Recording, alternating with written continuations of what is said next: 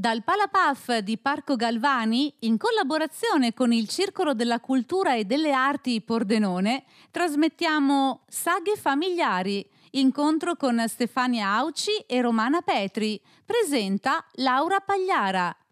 Buon pomeriggio a tutti, vi porto i saluti da parte dell'organizzazione di Pordenone Legge e, ehm, ringrazio anche il Circolo della Cultura e delle Arti di Pordenone che eh, in collaborazione con noi ha, ha dato la possibilità di realizzare questo incontro e ovviamente un particolare ringraziamento alle nostre due grandissime scrittrici Romana Petri e Stefania Auci che hanno consentito, che hanno... Grazie.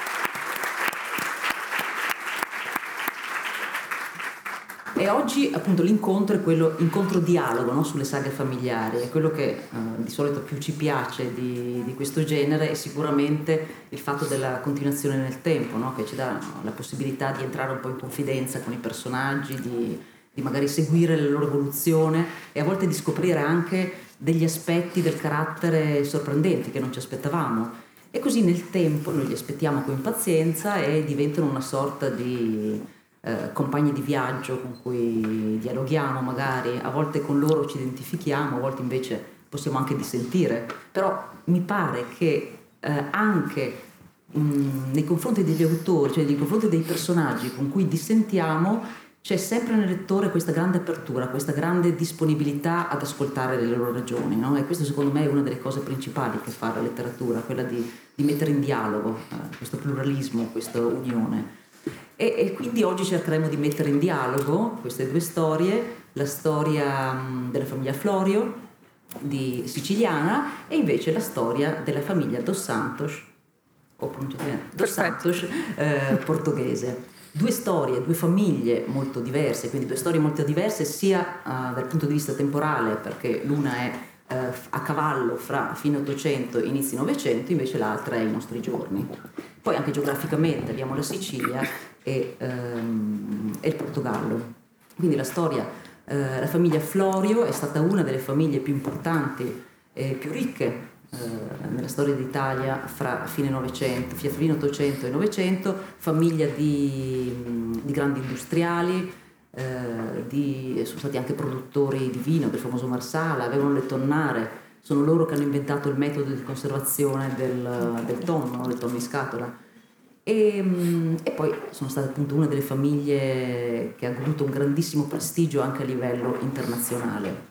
E ehm, Stefania Auci, in questa sua dilogia che è cominciata con eh, I leoni di Sicilia che poi prosegue con l'inverno dei leoni, eh, segue un po' tutta la parabola di ascesa e declino della famiglia, a partire proprio dal, dall'inizio dell'Ottocento, quando i due fratelli Paolo e Ignazio lasciano Bagnara Calabra per andare Pal- a Palermo in cerca di fortuna, no? come, come, aromatari, no? come mercanti di, di, spezie. E lì appunto eh, soprattutto Ignazio fonderà eh, questo grande impero, fonderà questa grande casa Florio.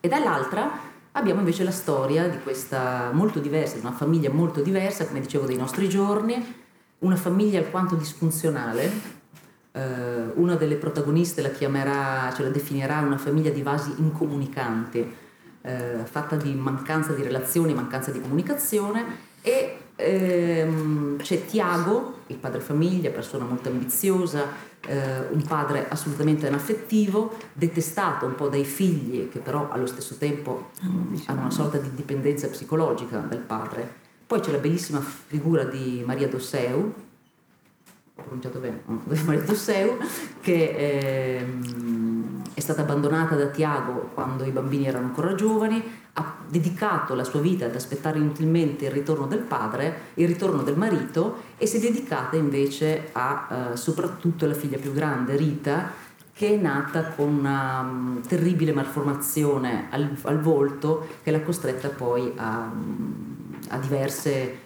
eh, operazioni chirurgiche. E poi infine abbiamo i due figli minori, eh, Vasco e Giovanna, che sono due gemelli, sono tanto belli quanto irrisolti, con traumi che si portano dietro dalla, dall'infanzia.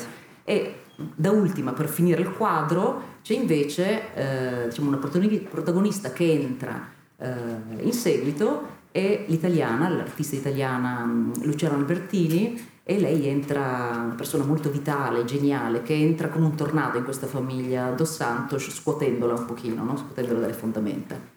E la famiglia Dos Santos la ritroviamo in tre libri, in questa trilogia di Romana Petri, che è cominciata già uh, diversi anni fa col primo romanzo Ovunque You Sia, che mi pare sia del 2008, se non sbaglio, del 2008, poi è seguito da rappresentazioni del 2019 e, um, e infine eh, la rappresentazione, cioè pranzi di famiglia. È vero. Ah, così pensavo di aver detto la rappresentazione e infine la rappresentazione che è uscito quest'anno. Ecco, eh, parliamo di saghe, però una cosa eh, è sicura per quanti di voi l'avranno letti, quanti di voi ancora dovranno leggerli, che sono comunque libri autonomi che si leggono eh, indipendentemente dal filo, dal filo della saga. Poi ovvio uno vuole andare magari a ritroso a leggere la storia precedente.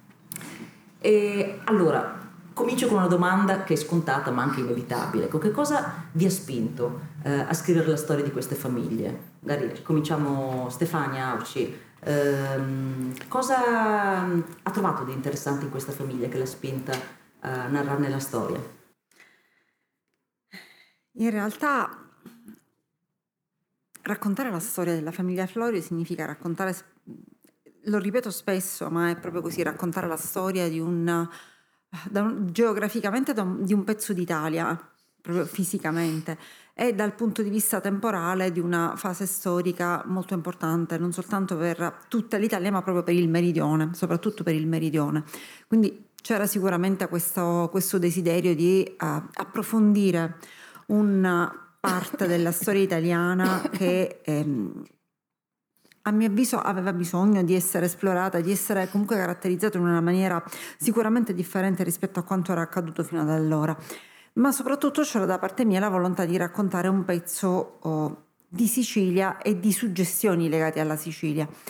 Ora, mm, quando si parla dei Florio, soprattutto oh, nella zona tra Trapani e Palermo, oh, ci sono talmente tante mh, mm, indicazioni, talmente tanti eh, palazzi, aspetti, elementi che ti riportano fortissimamente alla storia di questa famiglia e alle dinamiche legate a questa famiglia. Però fino oh, a pochi anni fa c'era l'idea soltanto legata mh, alla grande ricchezza e alla perdita della ricchezza che erano state le cifre fondanti dell'ultima generazione, che è poi la generazione di cui io parlo nell'inverno dei leoni.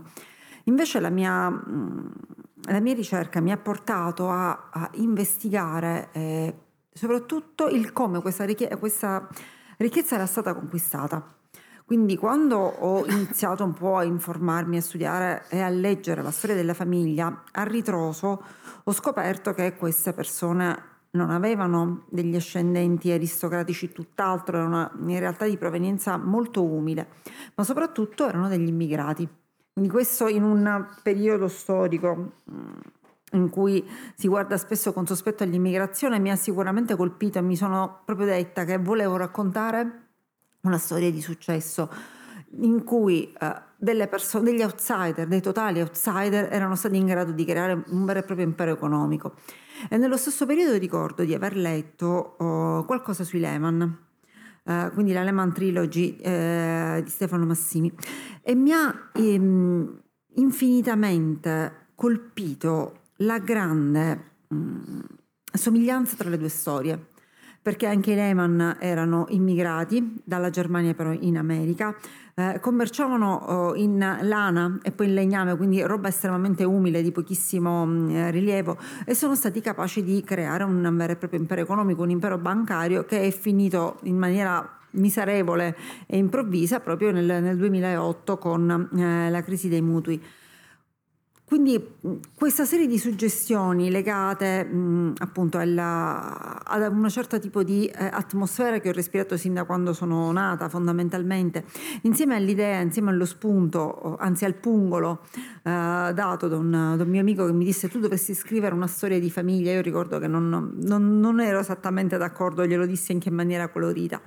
Ecco, questi, tutte queste suggestioni, tutti questi elementi insieme mi hanno portato nell'autunno del, del 2015 a mettere giù um, quell'incipit, quel, il terremoto è un sibilo che parte dal mare, che non è mai cambiato, perché eh, per quanto ci siano state numerosissime eh, modifiche, riscritture, un'attività di editing, editing che è normale per un testo, soprattutto per un testo di queste dimensioni, devo dire che proprio quella pagina non è mai stata modificata nella sua interezza, quindi tutto parte dal 2015. Quello ha segnato il destino no? di, di, tutto sì. il resto del romanzo, che poi c'è stata anche una sorta di rimozione, non mi ricordo, eh, dei Florio nella stessa Sicilia.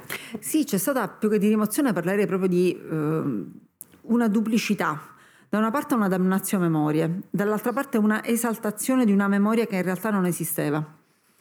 Eh, Damnazio perché eh, la loro crisi, il crollo dell'impero ha fatto sì che moltissime famiglie finissero di fatto sul lastrico e eh, ci fosse un'ulteriore spinta eh, verso l'emigrazione o comunque un impoverimento generalizzato della, della città di Palermo e delle aree della, dell'indotto, noi diremmo oggi. Eh, questo accadeva anche per i vari comparti che via via nel tempo erano stati venduti. Non è stato un crollo immediato, è stato una serie di fasi che si sono succedute l'una rispetto alle altre ed sono state estremamente drammatiche. Dall'altra parte c'è questa sorta di nobilitazione, come dicevo, eh, che in realtà ha a che fare molto più con il mito che non con la realtà delle cose. Si è voluta creare e consacrare l'idea di questa Palermo Felix, eh, l'idea di un'epoca fantastica in cui la città e la Sicilia brillavano di luce propria, erano eh, ricche, vitali, mh, con un certo benessere. che in parte è vera, perché comunque effettivamente nei primi del Novecento la Sicilia eh, riuscì a godere di un periodo di grande benessere sociale e culturale ma non era così diffuso come si, come si, può ritenere a prima vista, anzi, anzi, c'è da dire che questo benessere era legato soprattutto a altissima borghesia e aristocrazia.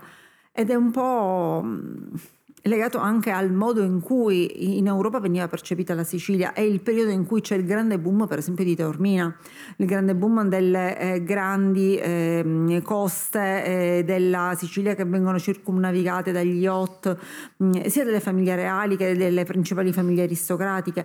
Ma ripeto, si tratta di un beneficio, di un benessere in realtà abbastanza settoriale, non è qualcosa di diffuso. E Romana Petri, la stessa domanda eh, che rivolgo. Allora, la storia di Dos Santos comincia in Ovunque io sia, no? quindi abbiamo detto nel 2008. Sì. Quando hai cominciato a scrivere eh, della, della, famiglia, avevi già in mente, cioè, avevi già l'idea di, eh, di, continuare la loro storia, la loro evoluzione, oppure un'idea che ha preso piede man mano? No, no, all'inizio non avevo nessuna idea, però volevo un attimo aprire una piccolissima parentesi e dire che nel 2020 io ho pubblicato un libro eh, che si chiama Figlio del lupo e che è un romanzo su Jack London e tutti quanti ogni volta che lo presentavo mi chiedevo ma è una biografia? No, è un romanzo, ma lui però è esistito veramente.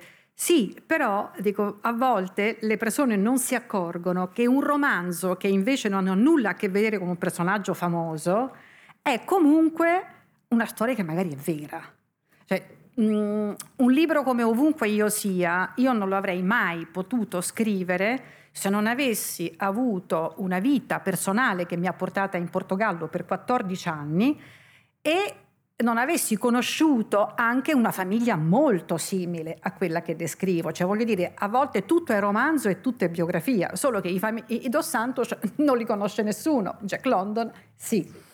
E quindi eh, io sono andata per la prima volta in Portogallo nella mia vita perché ero mm, diventata, ero molto molto giovane, però ero diventata amica di Tabucchi e della sua famiglia, quindi lui mi fece un percorso mio personale, io andai in Portogallo, mi piacque tantissimo, però ebbi la stessa, senza, la tipica sensazione dell'italiano che ci va da turista, e che è tutta un'altra cosa, e cioè il Portogallo che tuttora vedo come un paese straordinario, bellissimo, pieno di luce, di sole, di, di, di, sapori, di odori, profondamente, esteticamente, profondamente mediterraneo, poi ci vivi e tu dici, ma io sono in Inghilterra, sono britannici, da dove vengono queste persone? Allora io che sono entrata nel mondo portoghese, che ci ho vissuto, che questa famiglia l'ho vissuta, poi ovviamente con tante aggiunte, con tante invenzioni, con tante mm, cose che ti vengono in mente perché fai questo mestiere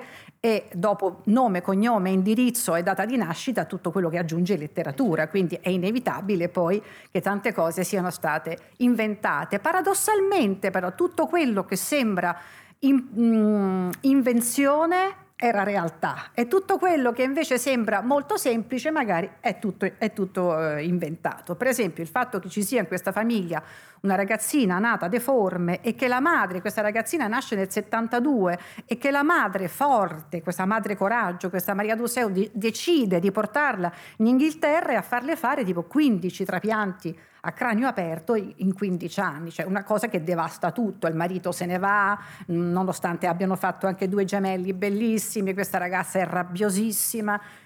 Però il Portogallo non è quel paese che noi crediamo quando ci andiamo la prima volta. Le famiglie sono molto chiuse.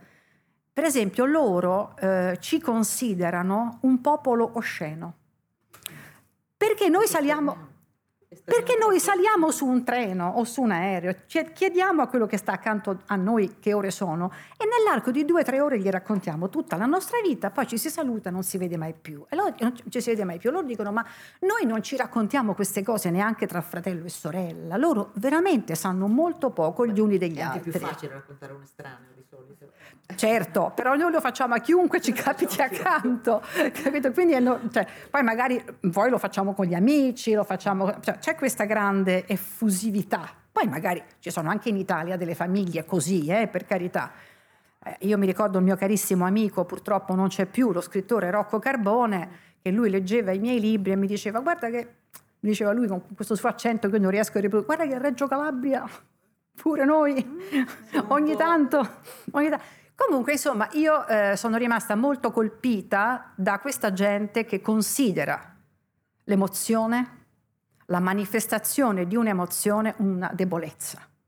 E che quindi tenendosi tutto dentro, covando dei rancori, che in questa famiglia nessuno si ama moltissimo, tranne i due fratelli gemelli, che hanno momenti di grande difficoltà, ma che hanno momenti anche un po' morbosi, perché sono bellissimi, sono, poi, sono due persone molto narcise, quindi cosa c'è di meglio di innamorarsi dell'altro di me e dell'altro sesso, no? in un certo senso.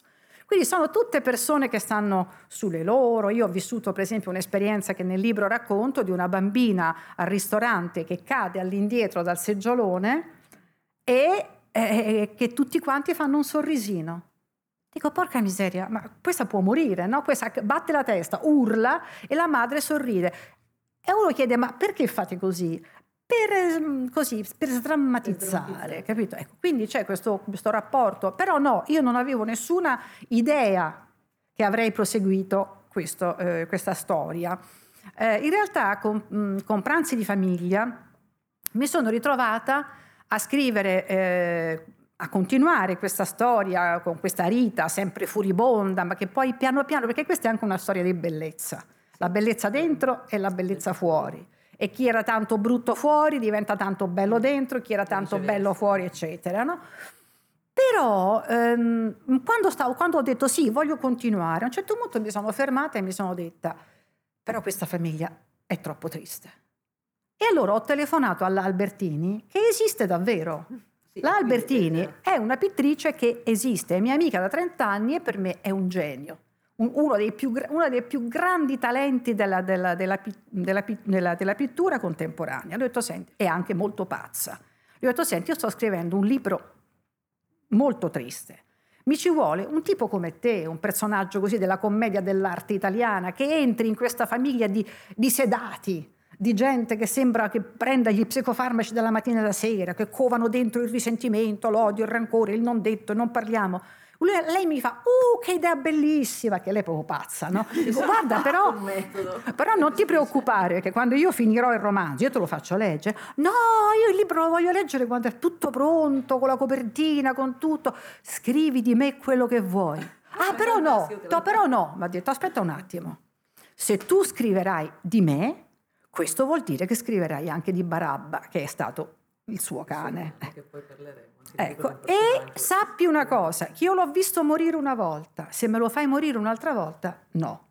E allora qui nasce da me l'idea eh, che faccio mettere in bocca a lei e che lei mette questa pulce nelle orecchie di tutti, visto che lei è pazza, che sembra un personaggio così extravagante, che realmente è matta, ma ci fa e ci è. Cioè, fi- alla fine la, la Albertini diventa una grande pittrice e diventa un'installazione di se stessa, allora lei cosa comincia a dire? Che forse lei e Barabba vengono da un'altra galassia. E che quindi chissà che siano un po' come nel film Lady Hawk che quando lui è lupo lei eh, è donna e quando lei è falco lui è maschio. Non si capisce bene. Quindi abbiamo trovato questo escamotage e Barabba è diventato l'eterno cane e quindi eh, tutto è andato molto bene è to- totalmente eterno quindi però io non sapevo minimamente che sarebbe continuo che, che avrei scritto anco, ancora di questa, di, questa, di questa famiglia portoghese. Adesso so che invece lo farò ancora.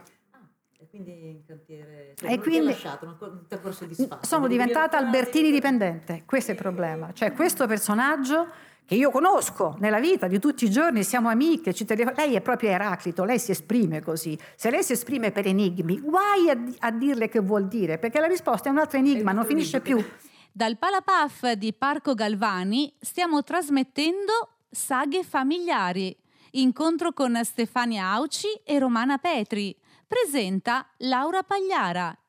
Cioè, lei, ci sono delle cose che sono inventate, cioè lei è la pittrice, io ho, ho descritto alcuni quadri che lei veramente ha fatto, ma questa storia di Santa Teresa d'Avila, questa me la sono completamente inventata perché è una sensazione mia, che questa lancia, questa freccia che viene gettata nel ventre non sia affatto eh, l'estasi data da Dio, ma sia la tentazione del male e che quindi la santa andava salvata. Infatti, ecco, forse magari possiamo anche anticipare al certo. che eh, l'Albertini infatti eh, fa una serie di, di, quadri su Santa Teresa d'Avila dopo aver visto l'estasi che secondo lei è un abuso sessuale. Secondo lei è un abuso sessuale cerca di salvarla in modi, poi magari ne parleremo, no? certo. parleremo anche di questo personaggio che è molto interessante. Diciamo che i personaggi femminili, sia eh, nell'inverno dei leoni, nell'inverno di Sicilia e eh, nella rappresentazione, sono forse i personaggi vincenti, i personaggi più forti, eh, apparentemente fragili, però in realtà molto più forti dei personaggi maschili. Però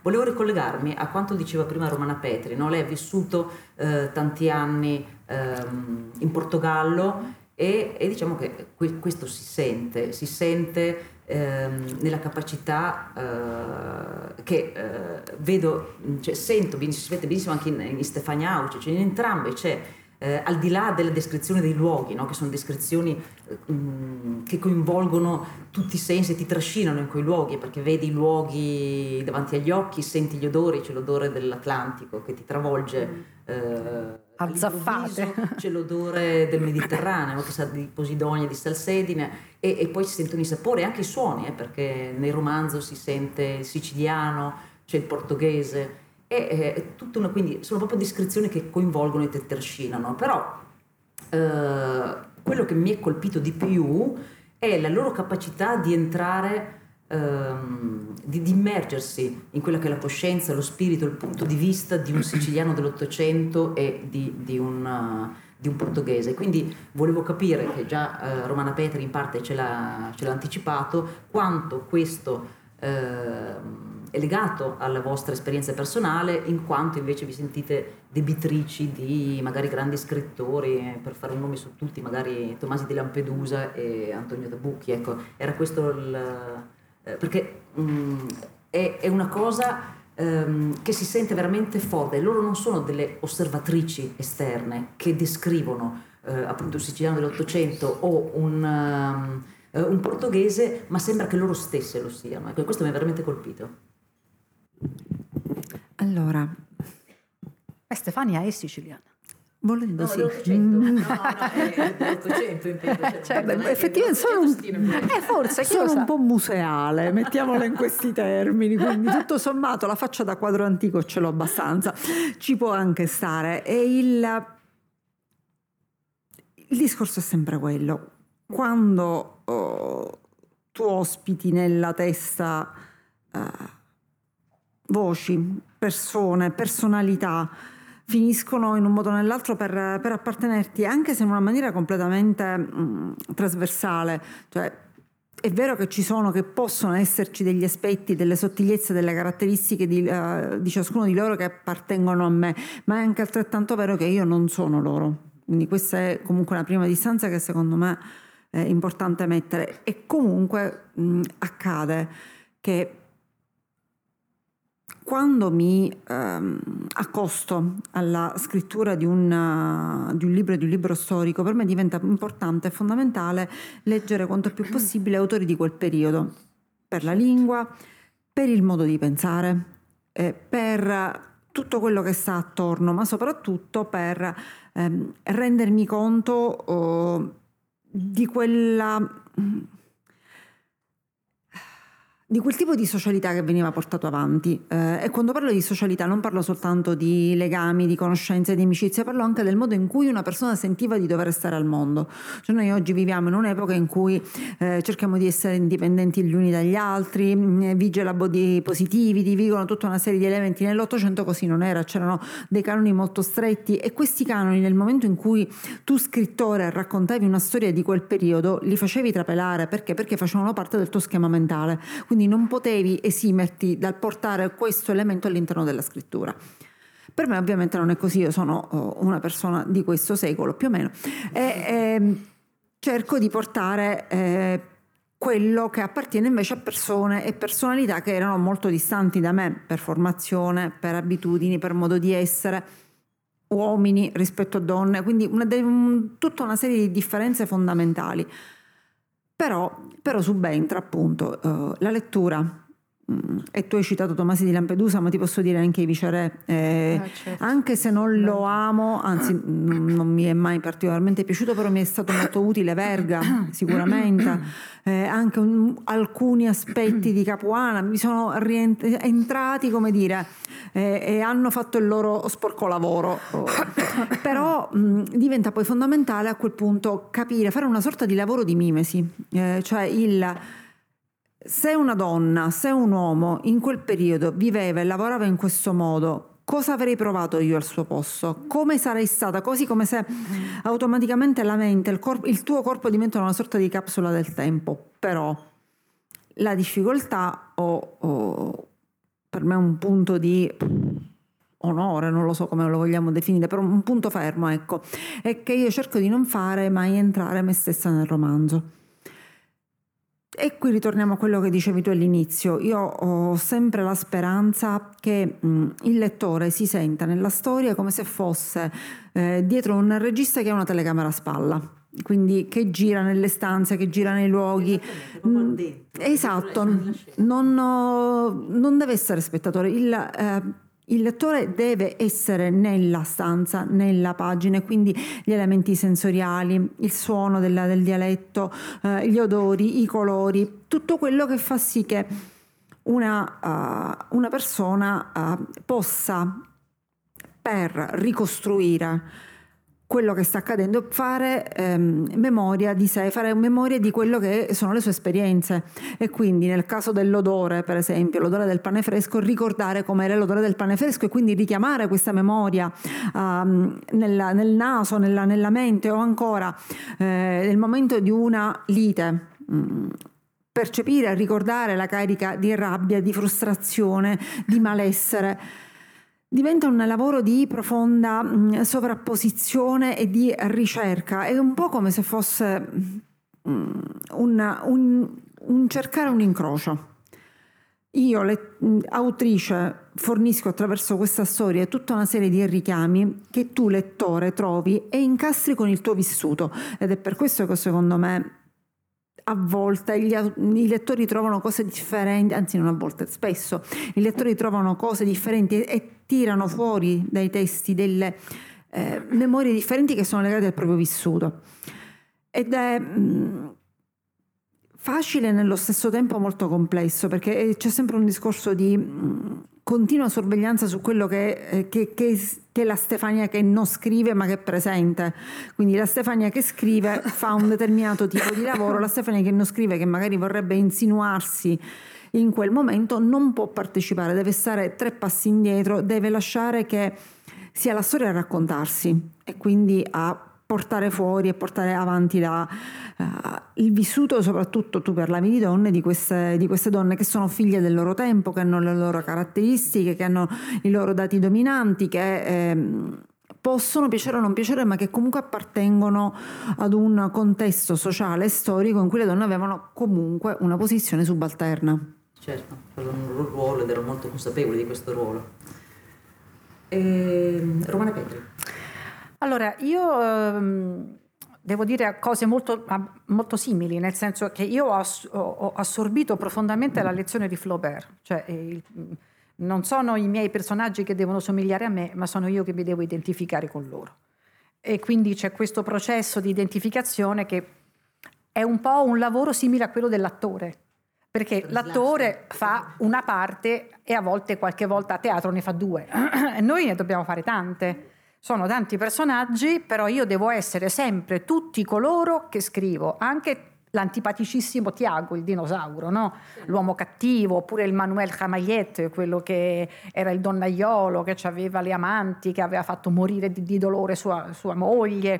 Tutte queste, queste vicende umane io le devo proprio sussumere in me, io devo diventare quella carogna, così come io posso diventare la Rita che quando si sveglia dalle operazioni, che ha gli elastici dentro i denti, che deve mangiare con la madre che gli dà le siringhe con, con, le pappette, questa che urla, strilla, odia i fratelli gemelli perché sono belli e lei è nata brutta, devi diventare, ma anche, ma anche il gatto Zaccaria, anche il cane Barabba. Poi io faccio nessuna difficoltà a identificarmi con un cane, sinceramente credo che non ci sia mio romanzo dove non c'è, un, un, un, cane, cane. e anche dei gatti ovviamente, però eh, trovo che questa, questo bisogno di identificazione sia fortissimo e che quando racconti una storia che, beh, ovviamente i Florio sono evidentemente c'erano, quindi si sa, ma questi Dos Santos che per un lettore possono essere un gioco di pura fantasia, ma che pure loro da qualche parte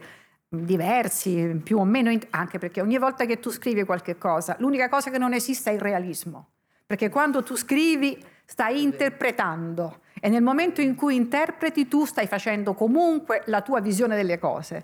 Per cui se questo tavolino è giallo e io lo posso descrivere come un giallo accesissimo, eh, sinestesicamente una persona ma- alla quale magari il giallo fa sentire il brivido, il friccichio del limone dentro la bocca, te lo descriverà più lieve. Però non c'è dubbio che l'identificazione con l'altro è necessaria affinché il lettore poi lo, lo senta plausibile. Adesso, per carità, quel grande trombone ma meraviglioso di Chateaubriand, lui parlava solo di René, René era sempre lui, era bravissimo, per carità, molto bravo, però poi viene un Victor Hugo che comincia già a capire no? che questo sta lì, questo sta là, non è che sono sempre io, io, io. io. io. Cioè, lui aveva poi per carità oggi l'autofiction eh, va tantissimo di moda, però io credo che nell'autofiction ci sia meno di sé di quanto ci sia. Sì, perché voglio dire, in, un, in un'autofiction io, dicendo io posso dire quello che voglio. Ma in una storia come questa dei Dos Santos, e io mi posso anche semplicemente nascondere dietro un palo della luce, cioè, certo. ma non mi vedono. Capito? C'è, si è sempre, si più, ma sì. si è sempre un po' più oscenamente, eh, diciamo, se stessi quando parli degli altri che quando sì. dici io. No?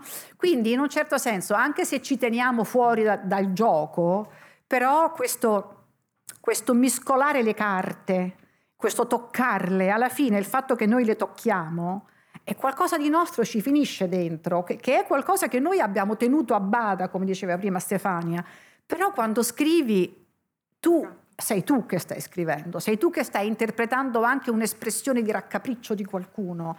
A me capita, quando sto scrivendo qualcosa e che voglio mettere una, soprattutto nelle espressioni corporali, di assumerle prima di scriverle, di guardarmele allo specchio, di vedere ma com'è questa espressione come l'Albertini. Infatti l'Albertini potrei quasi dire c'est moi, sono diventata quasi lei a forza di... Infatti lei l'altro giorno è venuta a una presentazione che abbiamo fatto itinerante al Monte Cucco in Umbria e lei a un certo punto è, ha detto allora io so che sono l'Albertini, però non sono più convinta di essere proprio io, perché secondo me c'è anche un po' di romana, però c'è anche un personaggio di un romanzo completamente nuovo che non siamo né lei né io. Poi a un certo punto si è votata verso di me e mi ha fatto impazziremo.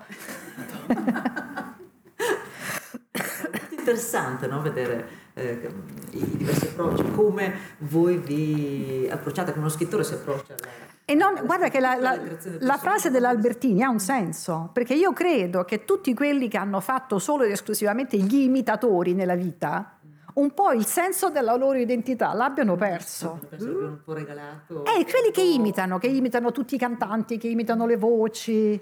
Mio padre mi parlava sempre di Alighiero Noschese. Sì. Eh, che si suicidò. E lui lo spiegava così, che aveva perso l'identità. Allora certe volte io mi dico, Romana, scrivi meno personaggi ogni tanto, fai qualche storia, identificati meno. Un solo personaggio per volta. Mi viene da pensare un po' a un paragone che ogni tanto mi capita di fare quando mi chiedono ma chi c'è, eh, quali, quale parte di te c'è nei leoni? A parte che comunque la, la vera risposta sarebbe ma fatti un attimo i fatti tuoi, chiudiamo.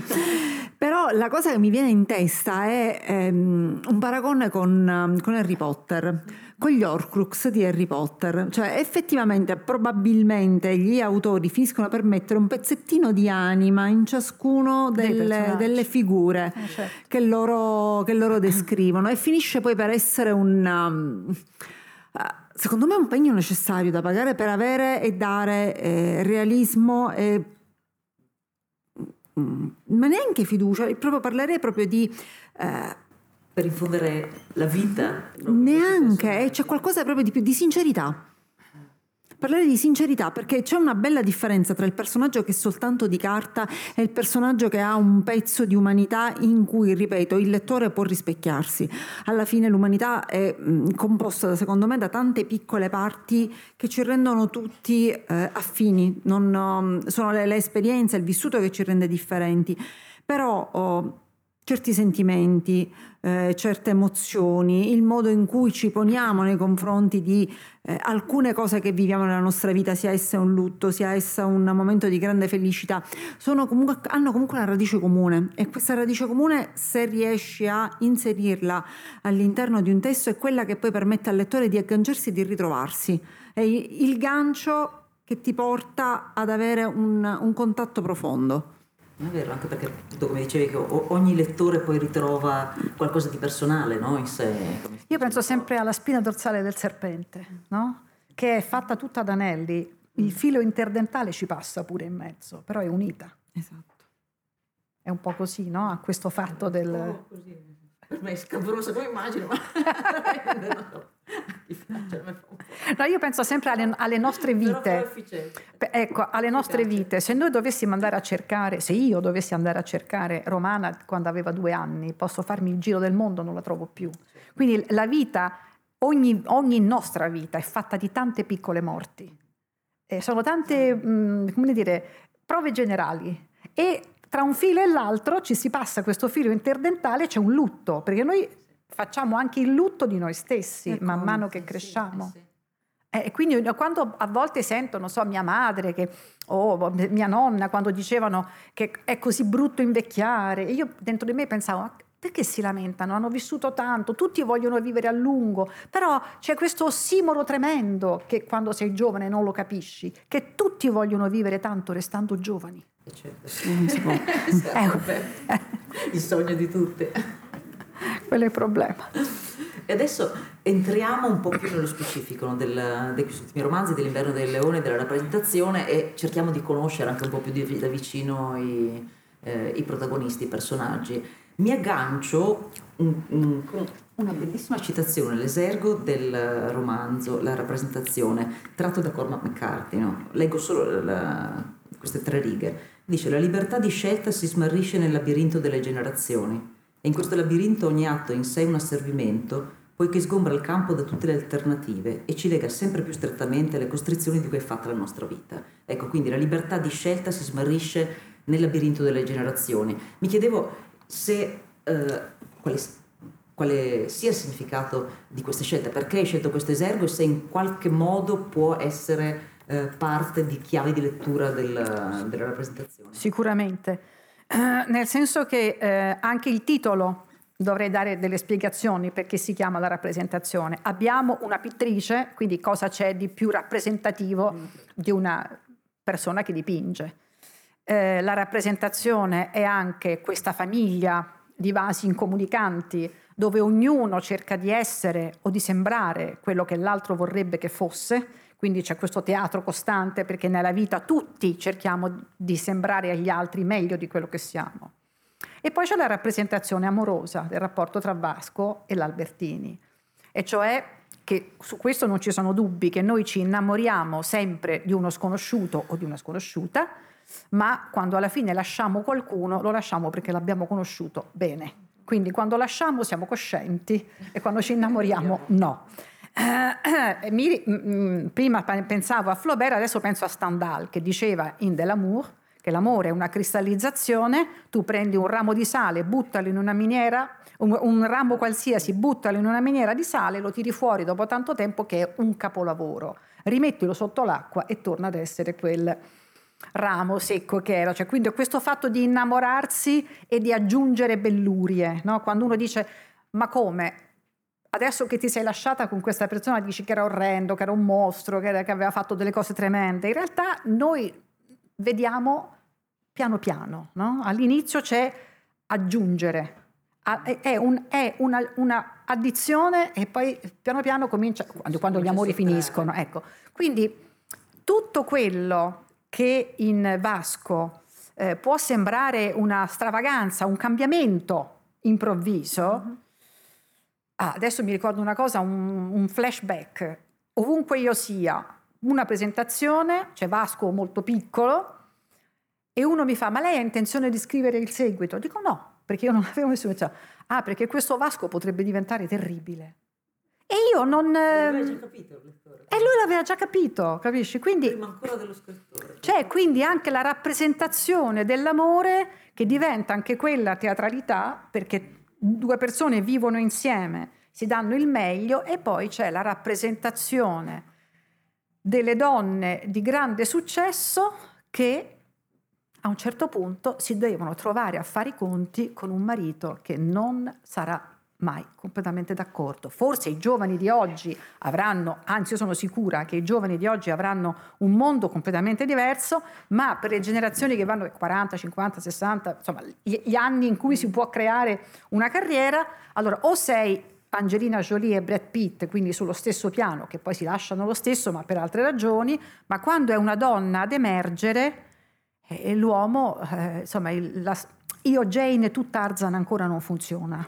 Dal Palapaf di Parco Galvani stiamo trasmettendo Saghe familiari, incontro con Stefania Auci e Romana Petri. Presenta Laura Pagliara, è ancora faticoso. Quindi in questa storia c'è anche improvvisamente questo rovescio della medaglia. E cosa fanno in generale le donne di grande successo quando si trovano in questa situazione? Commettono un grave errore. Si ridimensionano agli occhi del compagno. E così tu non lo aiuti e non aiuti te stesso. Perché uno dovrebbe anche dire, ma come, non sei contento, non c'hai una lira, eh, volevi fare il, gar- il gallerista, parlando di, della storia di Vasco, che fa il, ga- il, gallerista, io divento improvvisamente una pittrice che tutti quanti dicono che i miei quadri sono in movimento e quindi tutti li stanno comprando, articoli dappertutto, chiamata in tutto il mondo, internazionale, a me che dei soldi non è mai fregato niente, a te invece sì? No, improvvisamente c'è questo colpo di coda, no? di rabbia per cui da questo sorriso elettrico che c'era diventa un sorriso verdognolo. Ecco. Sì, c'è questa invidia, no? Di, L'invidia, una, questa... Una caratteristica che un po' alla volta, eh, all'inizio era quasi inconsapevole. certo. No? Un po' alla volta emerge lui un po' più... Co- continua di fronte ai suoi familiari a dire ma mia moglie è un genio. Poi quando va da lei però c'è questo ritrarsi. Quando ti ritrai, ecco il gioco della bellezza, no? Quando Rita, che comunque ha una faccia che non è certo una, una bellezza, però a un certo punto si distende dentro, anche qualcosa in lei si distende esteticamente. I due fratelli invece, poi diciamo anche che in, questo è il romanzo di un complotto, no? Perché poi c'è contro l'Albertini c'è un grande complotto. Sì, no, no, assolutamente. Però ecco che quando tu cominci a roderti, no? il, il, la rabbia è rossa, il rosso è fuoco. brucia, ti erodi, si vede dalla faccia la gente che si con auto, autocombustione. Sì, secondo me sì. e, e per, beh, dopo ritorniamo perché anche sì, Rab ma anche molto, una, una, storia anche di grande passione. Che è una sì, ma, ma certo, certo. Intanto perché volevo approfittare eh, sempre del, dell'eserco di eh, McCarthy per, visto che parliamo di dialogo, per metterlo in dialogo invece con l'inverno dei leoni, perché anche qui ovviamente si parla di, di generazioni. E dell'inverno dei leoni eh, Stefania Auci segue due, eh, narra di due generazioni, quello di Ignazio Senior, come facciamo a distinguere Ignazio Senior e Ignazido che poi diventerà Ignazio Junior, le ultime due generazioni no, della, della, famiglia Florio e, e loro libertà di scelta non ne hanno. Sì, eh, io sono rimasta stupidissima quando ho letto quella, quella serga perché ho detto, oh mio Dio, esatto. Perfetto, infatti sì. quando l'ho letto ho detto, è perfetto, è proprio il primo... Esatto, ma in realtà mi ha ricordato più che proprio l'inverno in sé, mi ha ricordato una delle scene della, dei leoni, una, una parte finale della, dei leoni propriamente detto, quando cioè, quello che poi diventerà il senatore Ignazio, sì. quindi il figlio di Di Vincenzo, che dice eh, in occasione del matrimonio della sorella, sai, io avrei preferito eh, essere forse più povero, avere più libertà, piuttosto che essere costretto ad essere in questo modo. Nostro padre non ci ha lasciato scelta.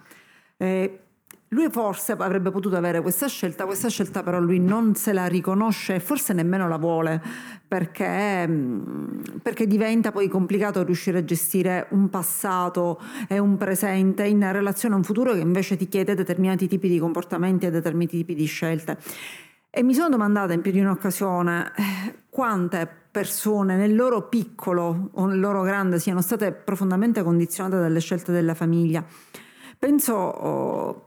Che davvero oh, in alcune occasioni, in alcuni momenti, certe famiglie finiscano per diventare delle, eh, dei binari di ferrovia. Eh, ed è eh, una, una, scelta cogente poi fare per esempio intraprendere una determinata professione o intraprendere determinate scelte o ancora avere un matrimonio di un determinato tipo in un dato ambiente sociale eh, diventa uh, appunto questo binario su cui tu vedi scorrere la tua vita, non hai scelta, ah, puoi avere al massimo la scelta di fermarti in una stazione anziché in un'altra, ma non hai il grande movimento. Oggi forse questo tipo di libertà, è, cioè questo tipo di, di scelte sono sicuramente minoritarie, oggi c'è più facilità di poter scegliere, di poter dare un'impronta alla propria vita. Però anche lì io mi domando oh, quanta libertà abbiamo noi oggi. Mm, è un discorso che magari sembra, sembra strano, però credo che forse eh, anche in relazione alle, ehm, alle, restrizioni o almeno al clima sociale che noi stiamo respirando adesso, spesso oh, non siamo così liberi come pensiamo di essere. Eh, la cosa che mi, ha, che mi, fa molto riflettere è che eh, oggi più che mai, soprattutto le persone molto giovani, eh, che pure hanno eh, la libertà di poter scegliere il proprio corso di studi, la libertà di poter scegliere la propria vita, poi si trovano costrette spesso a porsi al di sotto delle proprie capacità perché? Perché non trovano il lavoro dei loro sogni, perché non possono magari realizzare quell'idea del vivere insieme o comunque di avere insieme una casa perché non ci sono i soldi, perché eh, non c'è il momento storico, comunque non ci sono le condizioni necessarie per poter ottenere quei risultati che tu vuoi nella tua vita. Ci sono tanti condizionamenti esterni che ci impediscono di fatto di realizzare la propria libertà e quando parlo di realizzare la propria libertà parlo proprio della volontà e della capacità di realizzare se stessi in un progetto di vita. Questo um, oggettivamente non è sempre, non è mai stato facile per l'essere umano, ma forse oggi diventa particolarmente cogente, diventa particolarmente stringente. E nel caso, oh, dei, nel caso dei Leoni, nel caso dei Florio, questa cogenza era dovuta al fatto che si eh, trattava di amministrare un patrimonio enorme, con un carico di responsabilità grandissimo che aveva a che fare non soltanto con l'amministrazione di denari, di eh, beni immobili, di mh, fattori produttivi, si trattava anche di, di vite, quindi di, di, impiegati, di attività, di uh, un indotto, quello che noi oggi definiremmo indotto che era notevole, che era fortissimo. Quindi se da una parte abbiamo uh, un figlio che capisce le eh, aspettative del padre, quindi il primo condizionamento è quello che riguarda la sua vita privata, la scelta di un una uh, moglie adeguata, dall'altra parte c'è un condizionamento o meglio uno stato di cose in cui lui cresce che non gli permette neanche di immaginare un futuro differente. Lui dice destino a cui non posso, non posso, sfuggire. non posso sfuggire perché lui si rende perfettamente conto che è cresciuto per questo scopo, è stato formato per questo scopo, lui non può e per come è lui, per come sente il suo senso di responsabilità, non vuole nemmeno sì, cambiare. È pronto anche a sacrificare. Esattamente, quelle che sono le sue ispirazioni. Non, non, immagina che possa esserci qualcosa di differente, quindi quasi abbraccia questa sua vita, eh, sicuramente non, non, da morto di fame, no, dovuto no, alle rinunce. Diciamo, questa difficoltà. Esatto, questa, parliamo proprio però della, dell'ontologia della, del e pensiero. poi ci sono anche i ritorni in seno involontari, cioè quante volte i giovani dicono io non so sarò mai come voi e i genitori, no? E poi dopo, quando uno cominciano, gli anni passano, ti ritrovi che sei seduto da una parte, non hai uno specchio davanti, non hai una vetrina, non hai niente, e dici, oddio, questa era l'espressione di mia madre. Esatto. Dici, ecco, ho fatto proprio quello. Cioè io a volte mi sono ritrovata a mordermi il baffo di mio padre che non ho. Allora, voglio dire, alla fine c'è un ritorno in seno, che è anche un po' quello che dice Cormac, che comunque quello che tu hai, eh, ciò contro di cui ti, cui ti sei ribellato, e alla fine quel latte che, che bevemmo ritorna in circolo un po'. Eh. Alla fine c'è sempre questo riciclo del vecchio, del nuovo, del padre, del, del figlio, eh, questo fatto di aver magari odiato un padre in vita e poi quando ti muore non vorresti dare qualsiasi cosa pur di poterlo riabbracciare. Cioè sono proprio i legami del sangue sì. che sono devastatori, come si dice in portoghese, devastadores. Ma è e anche, mm, ci sono anche proprio quelle, quelle piccole cose, quella, quegli elementi, non so se ti è capitato, che appartengono proprio al privato della, della, famiglia. Io racconto spesso questo episodio che veramente connota, secondo me, anche le difficoltà delle relazioni all'interno della famiglia. Mio papà è venuto a mancare ormai, insomma, sono passati diversi, moltissimi anni.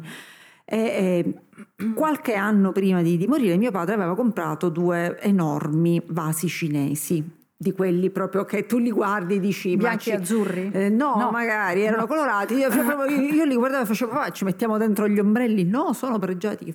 Per carità chi sono io per dire?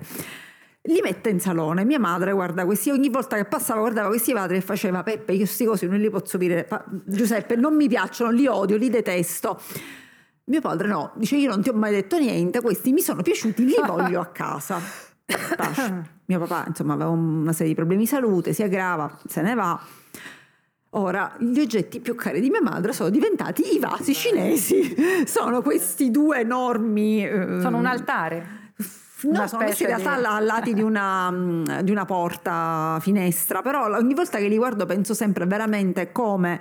Eh, si trasforma. Sì, perché poi alla fine... Eh, il ricordo uh, non è soltanto una trappola pericolosa perché ti fa vedere soltanto quelle cose belle, le cose positive, ma diventa anche un modo per poter, secondo me, fare pace con quelle cose. Loro probabilmente non litigavano per il vaso, litigavano per l'equilibrio che c'era certo, dietro certo. il vaso, però a quel momento è quasi una sorta di chiedere perdono per non essere riusciti a capirsi in quel momento. E autoperdonarsi. E autoperdonarsi. Alla fine le relazioni familiari sono tutto un gioco, secondo me, non soltanto di ehm, potere, perché comunque il potere all'interno della famiglia c'è, c'è un potere tra marito e moglie, c'è un potere tra padre e figlio, tra madre e figlia e così via, è un gioco di equilibri, ma è anche e soprattutto un gioco di capacità di tollerarsi come persona e quindi accettare i propri limiti che tu vedi nell'altro. Tu conosci Laura Pigozzi? La mm, psicoterapeuta? No, è una pare. donna geniale che scrive dei libri meravigliosi. Uno di questi è Troppa famiglia fa male.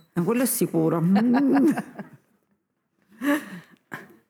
Beh, abbiamo ancora tempo, no? Stavo cercando di guardare. No, no, no mi fanno Mannaggia. no. Purtroppo Io vorrei ringraziare la nostra moderatrice, moderatrice Laura, straordinaria Laura Bagliari, veramente bravissima. No, non mi resta che prendere i libri, leggerli, perché ci sono un sacco di altri personaggi da scoprire, un sacco di altre storie di cui tanti animali. non siamo riusciti a parlare. Eh, 50 minuti sono veramente pochissimi per tutte le cose che ci sarebbero da raccontare. Grazie a tutti, grazie, grazie a, a Stefania Auce e Romana Petri e grazie